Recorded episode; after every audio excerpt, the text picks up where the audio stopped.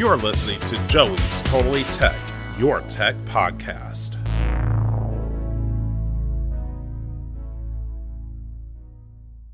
A number of Linux users have wished they could have certain Adobe programs on the platform, while many Adobe users would switch to Linux if Adobe supported it. Adobe claims there are too many Linux distributions to support, as well as not having enough people who would purchase it for Linux. But now, with some of the newer package types available, Adobe doesn't exactly have an excuse. I'll discuss this today on Joey's Totally Tech.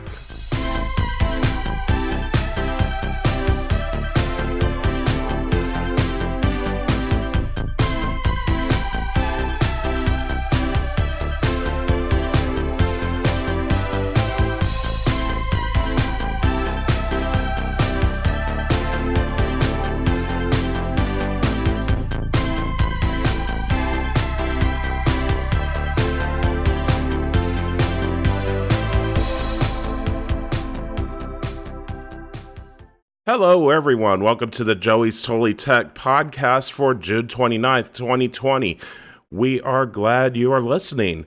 Uh, we have the website launched. Lisa's looked at it. What do you think so far, baby? I really like it. It's very nice. Oh, thank you, baby. yeah, I kind of worked on that pretty quickly, honestly. I built it on a WordPress theme, but I'm adding some new features to it regularly. It's only three pages right now. Last night, I actually added the Facebook Messenger to it. So if you want to ask tech questions there, you can really easily. Uh, we've been putting Amazon affiliate links in our episodes lately.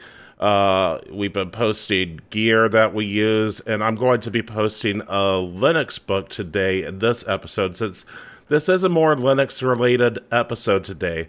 If you want to check that out, look at the episode description click the link if you want to purchase that book. You help support this podcast too. Uh, let's see what else we've got here. Uh, stats update. You know, leadership, leadership, listenership is slightly down today. Uh, this country's leadership has been down for a while, right? Yes. yeah, yeah, yeah. We we don't get too political on the show, but yeah, we don't have very good feelings about our leaders right now. Uh, but yeah, listenership is slightly down estimated audience of 16 but you know this is still a small and growing podcast so it's understandable. Um, LBRY seems to be holding steady and actually probably increasing a little bit. So I'm not complaining there.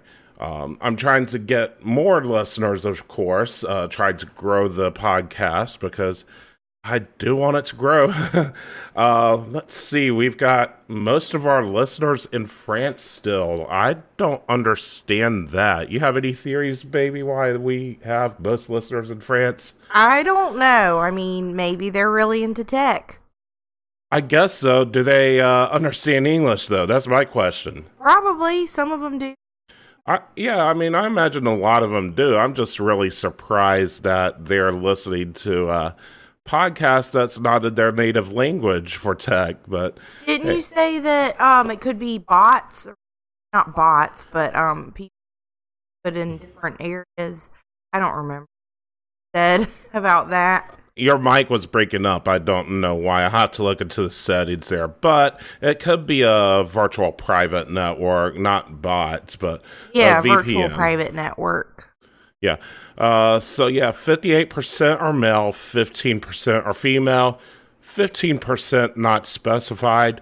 And apparently it thinks we have no non binary uh, users. That could be in the not specified, though. Yeah. Um, I've talked to a few friends recently, and we normally just post audio on the podcast, not video. But I've got a few friends that tell me they're watching the podcast um, are they watching the little time bar on the podcast? That's my question. I mean, I do. You you watch that? I, I, pay no attention to that unless I want to look at the time in the podcast. You know? Yeah. yeah. Um, interesting comments. Yeah, that, that was part of the bullet points there. And uh, that's pretty much it. Just remember you can check out joey's totally sign up for the new email list to keep up to date. We'll inform you every Monday about our new podcast. Also, get bonus content there. And remember to message us on Facebook Messenger or the Anchor app voice message uh, feature in that app. Ask your tech questions or comment on any of the episodes we've done so far. Thanks for listening, and on to the content of today's episode.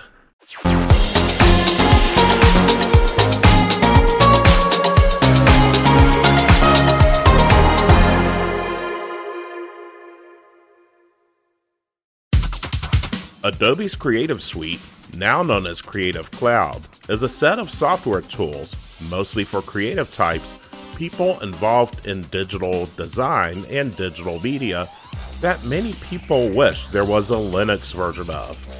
And indeed, using something like Wine, you can get older versions of Creative Suite's software running on Linux. But that's not quite the point. Adobe doesn't support it if you can get it running. Now, this isn't an argument that Linux doesn't have similar tools, as it does. Many people are trained on programs like Photoshop and Illustrator, however, and many corporations see Adobe as the standard. And as such, for both employment and freelance work, many people need Creative Suite or Creative Cloud. Many of us freelancers would rather be using Linux. For me, Manjaro Linux is my main operating system. I do have Windows for the things I need Windows for, but the majority of my time is spent in Linux. And quite frankly, looking at the state of Linux today at this time, I think Adobe no longer has an excuse to not support Linux. Their main excuses have been that there are too many versions or distributions of Linux to support. It would take too much time. You'd have to make packages specific to each distribution, and I get that. In the past, that would have been a good excuse. The other excuse is that they don't have many people demanding Linux versions, but I think the demand is higher than they realize, as many people don't want to use Windows or Mac OS. I've seen so many people state that they would switch to Linux if Adobe created Linux versions of their programs.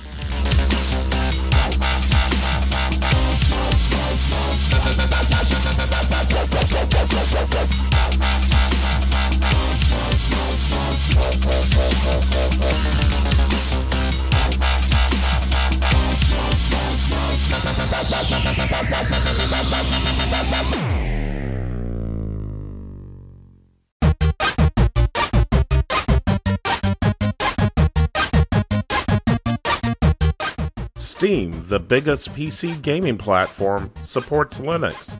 Valve is an example of a big company, the largest PC gaming store, and they've supported Linux for some time. Their PC gaming store, Steam, has been available on Linux since 2013. And in 2018, Valve released a beta version of Proton, an open source Windows compatibility layer for Linux, based on Wine. And from what I've seen, this works really well between the different distributions that I've used. Now, would Adobe want to do a wine based version? Probably not. Though it works well on Steam's games, I get there's some software where Wine isn't perfect, and I don't think they have to use Wine. Of course, they're not using Wine on macOS for compatibility, but a native version, so they could focus on a native version of their products for Linux.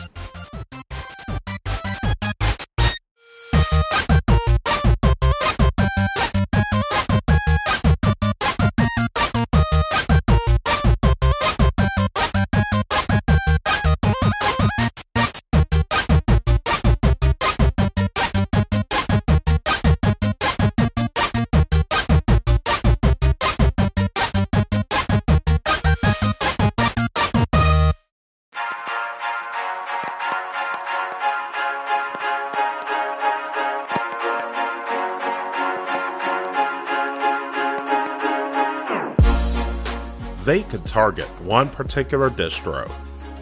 An idea that has been around for a long time is that Adobe could target one particular distro to support, and the distribution that has been the popular choice for theoretical support has been Ubuntu. Ubuntu is a widely used Linux distribution and often considered one of the most user friendly distros. This is really what Valve does with Steam. Now, yes, Manjaro has an installer for Steam as well, but if you go to steampower.com and try to download a Linux version, even in Manjaro, you get a .deb file for Ubuntu and other Debian-based distributions. It's an easy route to go, and you only have to officially support one distribution. If you could get it working on other distributions, that's great, but the company doesn't have to support those other distributions. But then Ubuntu also has Snaps, a type of distribution agnostic package that has been popularized in Ubuntu, originally designed for Ubuntu Touch. And distribution agnostic packages such as Snap are a reason Adobe wouldn't even need to support one specific Linux distribution.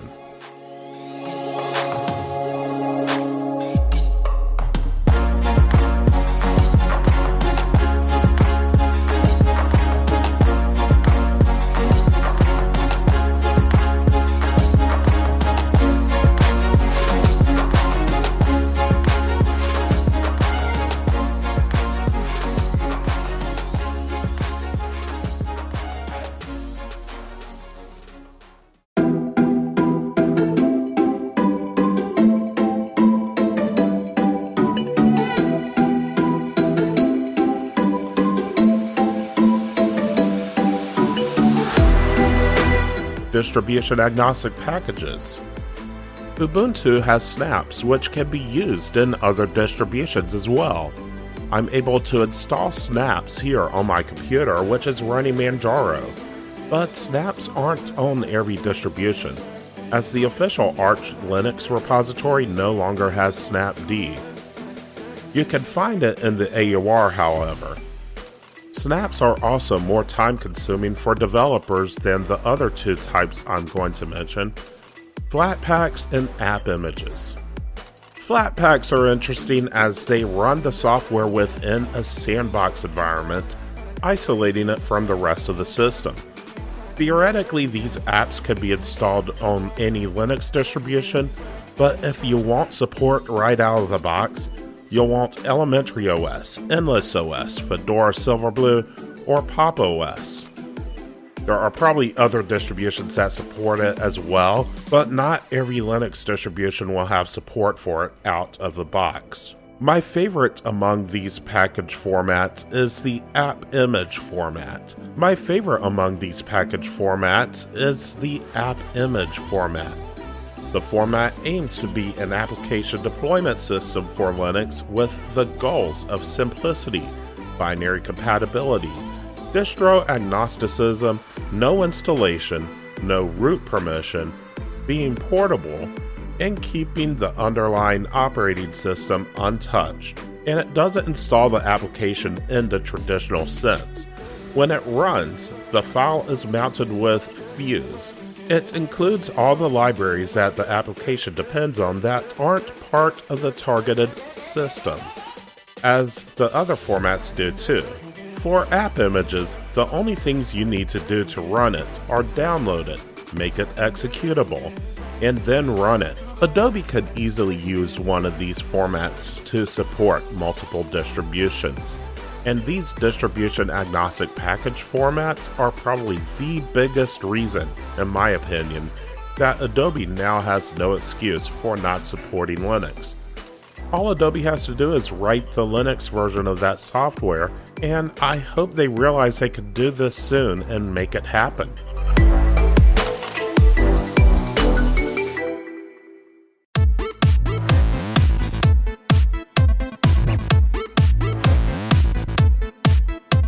Adobe has no excuse, in my opinion. They can now support all Linux distributions easily. It's up to them. Of course, I prefer using open source tools when possible, so I'm sticking with GIMP and Inkscape unless I otherwise specifically am required by a client or employer to use the Creative Cloud software. But I think these reasons don't just apply to Adobe, but any software company. I get that the user base still may not be the majority, but Linux usage is growing. And if Adobe doesn't want to create Linux versions of their software as more people turn to Linux on the desktop, they will go with other alternatives. Now, I don't know that Linux will ever overtake the desktop market.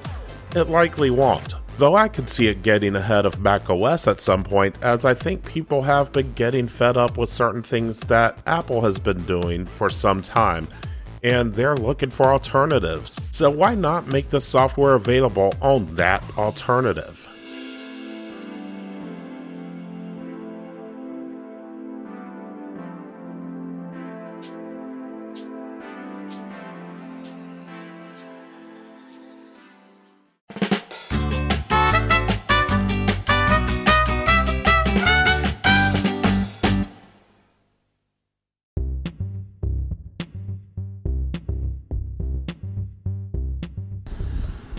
Hey everyone, it's Joey, and I'm recording this for my iPhone 6S. Have you heard about the Anchor app yet? If not, let me explain. It's the easiest way to make a podcast. There are creation tools that allow you to record and edit your podcast right from your phone or your computer. I'm recording from my phone right now. I normally use my professional microphone at home to record, but hey, I'm showing that you can do this on the phone too. Anchor will distribute your podcast for you so it can be heard on Spotify, Apple Podcast, and many more platforms. You can make money from your podcast. There's no minimum listenership required. It's everything you need to make a podcast all in one place. Download the Anchor app in the Apple App Store or Android's Google Play Store today to get started. Anchor, the easiest way to make a podcast.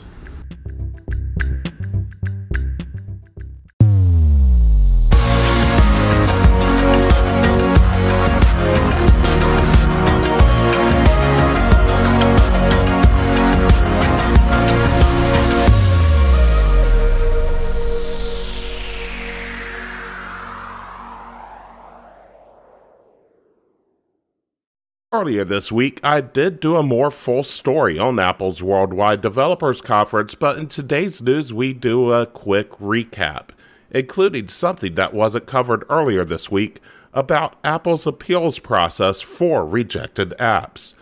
Microsoft is shutting down Mixer as well as its Microsoft retail stores. Amazon is fighting back against counterfeits. You can identify dog breeds and plants with Snapchat. The robot revolution has begun in a science lab as well as Hollywood.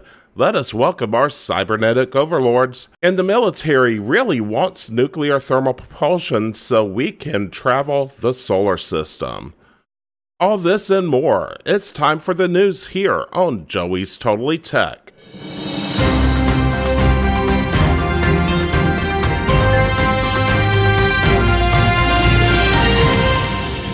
It's June 29th, 2020, and this is the news for the previous week. First, the Apple Worldwide Developers Conference recap.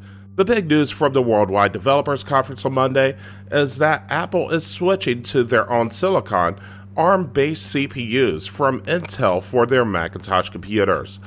All new Macs will have the new ARM processors by the end of the year, with the exception of a couple of Intel Macs that are remaining. macOS Big Sur will have more elements from iOS and iPadOS, and the iPhone and iPad apps can be more easily ported to Big Sur. Intel Macs will still be supported for some time. Also, home screen improvements for iOS like widgets are being made. The new app library will help organize your apps, and WatchOS is adding sleep tracking, blood oxygen tracking, and the ability to share customized watch faces. In a lesser known story from the conference, Apple announced that it will let developers appeal if Apple rejects their apps from the App Store. The change will arrive later this summer. Last week, Apple sparked controversy by rejecting an update from the email subscription service Hey, which Apple claimed broke the App Store policy on in app payments. Hey has since been approved, but without in app purchases. They got around Apple's App Store requirement by offering a free trial option. This conference comes in the middle of antitrust investigations into Apple by the European Union, one of which is dealing with how Apple is handling in app payments. Microsoft is shutting down Mixer and partnering with Facebook. The Twitch competitor Mixer will be shutting down on July 22nd after the service didn't gain the traction it had hoped to have to compete with Twitch, YouTube, and Facebook Gaming. Mixer streamers will be transitioned to Facebook Gaming over the coming weeks. Existing Mixer partners will be granted partner status with Facebook Gaming. Streamers who are using the Mixer monetization program will be granted eligibility for Facebook's Level Up program. And any viewers with outstanding Ember balances or subscriptions will receive Xbox gift card credit. Microsoft will work closely with Facebook to bring xCloud game streaming to Facebook Gaming. Microsoft is permanently closing its retail stores. The company announced Friday it will permanently close its 83 Microsoft Store retail locations. Microsoft began to expand its retail presence in the past decade, creating a similar shopping experience to Apple stores. Microsoft says the closing of the physical locations will, quote, result in a pre tax charge of approximately $450 million, or 5 cents per share, end quote, which it will record in the current quarter ending June 30th. Microsoft will instead focus on its online store at Microsoft.com. Retail team members will help on the website instead of in store all employees will have the opportunity to stay with the company. Amazon launches its counterfeit crimes unit to fight knockoffs in its store. The online retailer has launched the unit to fight counterfeit products on the site. The team consists of former federal prosecutors, investigators, and data analysts. Counterfeit products have been an issue for Amazon Nike recently decided to stop selling through the platform because of imposter sellers. This unit will make it easier for Amazon to file civil lawsuits, aid brand investigations, and work with law enforcement. AWS launches Amazon Honeycode, a no code mobile and web app builder. Honeycode is a fully managed low code, no code development tool that has a web based drag and drop interface. Developers can build applications for up to 20 users for free. It provides a set of templates for common use cases, such as to do list applications, customer trackers, survey schedules, and inventory management. It also provides users with spreadsheet view as the core data interface, and users can work with standard spreadsheet style formulas. It only runs in the AWS US West region, but will soon be rolled out to other regions. You could use Snapchat's augmented reality camera to identify dog breeds and plant species. Snapchat has come out with its scan feature, which allows users to get information on objects around them. They launched the feature last year at their partner summit, but the new features for Scan were announced at this year's summit, which was an online only event. So now Snapchat is where you want to go to identify what breed your dog is or what the heck that plant is outside your house. Facebook will start labeling violating posts from politicians, but critics are saying it's not enough. Facebook has refused to aggressively address hate speech, but it appears that's changing, as Mark Zuckerberg said Friday that they will remove posts that incite violence or attempt to suppress voting, even from political leaders. The company will also put labels on posts that violate hate speech or other policies. This seems to be a partial retreat from the company's previous position. Facebook recently refused to label a post by Donald Trump that said, quote, when the looting starts, the shooting starts, end quote. Twitter had already placed warning labels on a similar post. Zuckerberg said, quote, there are no exceptions for politicians in any of the policies that I'm announcing today, end quote. Brandi Collins Dexter, Senior Campaign Director of Color of Change, an activist group which has been critical of Facebook, has said, quote, Facebook is feeling pressure, which is good. I still think at the end of the day, they still have a long way to go, end quote. Facebook is testing Forecast, an app used for making world event predictions. Forecast is a social polling app from Facebook's NPE team, which allows users to ask about what may happen in the future. It's currently only available to invited participants in the US and Canada on iOS. Users vote on what they think will happen and explain reasoning behind their choices. The predictions and related discussions are public on the Forecast website. Facebook tested the app internally with a small set of employees, but has started inviting members of health, research, and academic communities to make predictions about the pandemic and its impact on the world.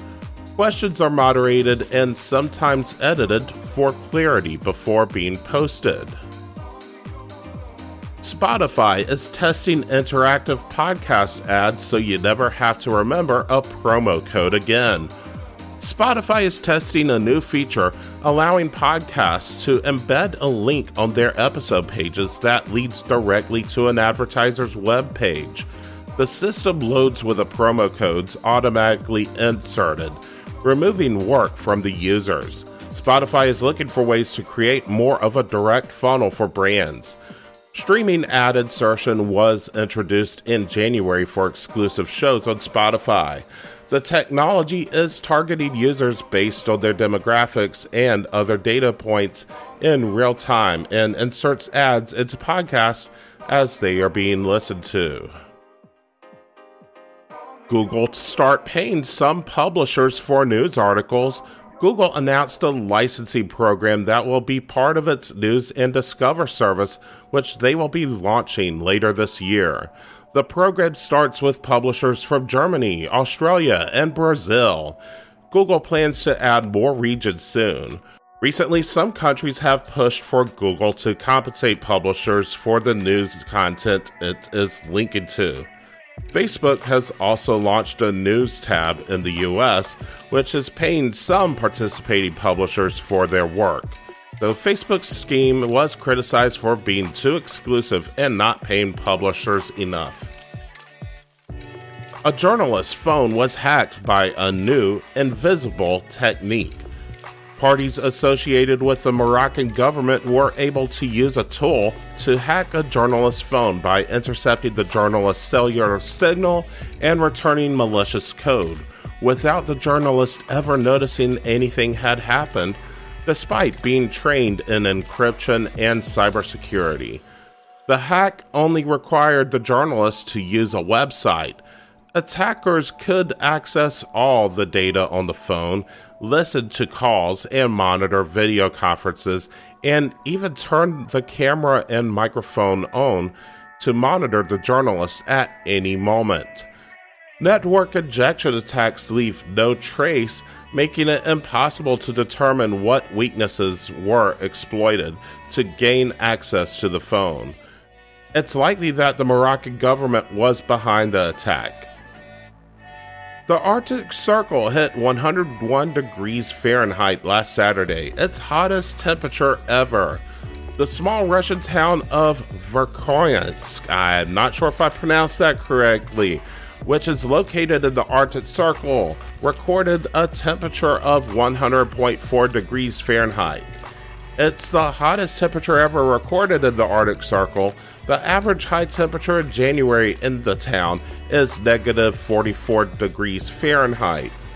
temperatures in the area have risen significantly above average in the past few months. The planet's poles warm faster than the rest of the planet due to atmospheric processes, meaning high latitude countries will experience significantly more warming than low latitude countries. This dramatic warming of the Arctic to triple digits wasn't expected until the year 2100. There is a lab where robots run their own experiments. A robotic cloud lab, Strateos, automates the laboratory process so researchers can experiment remotely. Lab work can be time intensive and prone to human error. Robots don't get tired. Robots are superior. Let the robot revolution begin. Oh, wait, I don't want that to happen but this will help give results that are more accurate. Instructions in chemistry can be ambiguous, but Strateos experiments are defined by code, meaning all experiments can be perfectly replicated. Scientists have used dopamine to seamlessly merge artificial and biological neurons. They have been able to connect an artificial neuron with a biological one, getting them to communicate with dopamine. There have been previous attempts at hybrid neural circuits focused on electrical computing. Chemical computing brings brain machine interfaces closer to reality. It's theoretically possible to use neuromorphic chips as replacement parts for damaged brains. The chips have demonstrated the ability to learn. More research is still required before the technology can be used for practical applications, such as becoming a cyborg. A one time neuron treatment reversed Parkinson's disease in mice. UC San Diego scientists have developed a method to create neurons. The technique is able to convert astrocytes, the supporting cells in the brain, into neurons, which process information. Using the technique, the researchers were able to permanently reverse Parkinson's symptoms in mice. The mice were cured within three months after a single treatment and remained symptom free for the rest of their lives. Waymo and Volvo team up to create electric robotaxis. The two companies announced an exclusive partnership to integrate Waymo's self driving software into electric vehicles designed for ride hailing. The vehicle will be capable of level 4 autonomy, meaning it will handle all driving in a specific geographic area or certain weather and road conditions. It's not known if the companies will work together after the vehicle has been developed, but wording from the announcement suggests it's likely the companies have more planned, and a possible licensing deal is in the works. Volvo still has an active deal with Uber to supply vehicles designed for autonomous driving. Amazon is set to buy Zoox for 1 billion plus dollars. A deal is set to be announced. Self-driving technology has been important to Amazon because it could potentially lower the cost of delivering goods to customers. Basically, robots are taking your jobs, Amazon drivers. Zoox aims to develop fully integrated vehicles, not just core autonomous technology. Zoox will require a lot more funding if it wants to continue with its mission, as developing a car costs billions of dollars. Amazon's plans for Zoox technology are still unclear. Flying cars are here a startup named Airspeeder aims to host a full scale flying car race in South Australia before the end of this year. These cars are cheaper than helicopters and air taxis. No human drivers will be racing initially, but the company plans to obtain the licensing to allow real pilots in races. The world's smallest motor. Swiss scientists have created the world's smallest motor with just 16 atoms. It's created with an acetylene rotor base. It can operate with 99% directional stability and temperatures below 17 degrees above zero. The scientists are still working on understanding the process involved in the molecular machine. Far UVC light safely kills airborne coronaviruses. Columbia University Irving Medical Center has found that far UVC light can safely kill 99.9% of seasonal coronavirus present in airborne droplets. UV lamps can kill viruses, but they aren't used in occupied public spaces because of being a potential health hazard.